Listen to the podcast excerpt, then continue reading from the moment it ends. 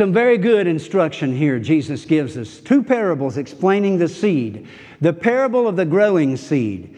All by itself, it produces grain. The seed, the word, has the ability, if it can get to your heart, it has the ability, the innate ability, because it is the Word of God and because it is empowered, energized by the Holy Spirit, it has the ability to produce in you. That's why we got to get the Word in there. Good soil produces a great harvest. The receptive hearer will be very fruitful. The second parable, the parable of the mustard seed. Now remember, the first parable was the, the parable of the growing seed. The second one is the parable of the mustard seed. Okay, now let's watch this. In the parable of the mustard seed, very short, terse, to the point parables, but for a purpose to illustrate what he said previously, to expand upon it. A mustard seed, the smallest seed, when planted, it grows and becomes the largest of all garden plants. The seed, which is the Word of God, has power to produce a harvest, a great harvest. Now, explain them.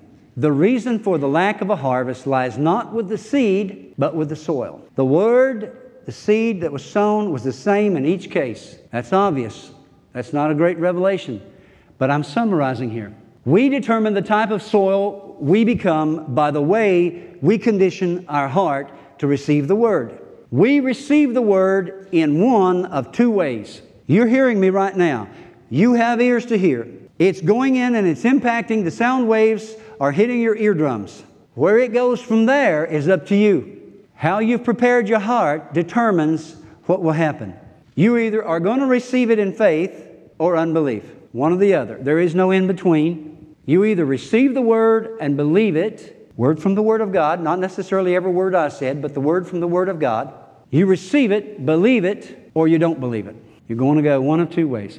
Jesus rebuked the disciples in Mark chapter 40, verses 35 to 41. I love this they're going to sail across this little lake there. That's all it is, a lake. They call it the Sea of Galilee, but it's just a little lake.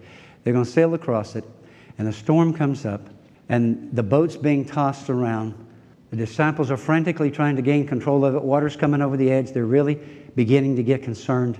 What's Jesus doing? Ain't that just like Jesus? He's sleeping in the bow of the boat, I think it says. And they come to him, you know, they try frantically for a while to regain control of it. Now, this is early on in their, in their teaching and instruction, and Jesus was hard on them, even early on. They come to him and they, they shake him and they say, Jesus, Jesus, wake up. I would imagine Judas probably said, We're about to perish here. Wake up. And Jesus gets up, and what does he do? He speaks to the winds, and, and the winds obey, and there's peace Look what he says to them, though. Why are you so afraid? Do you still have no faith?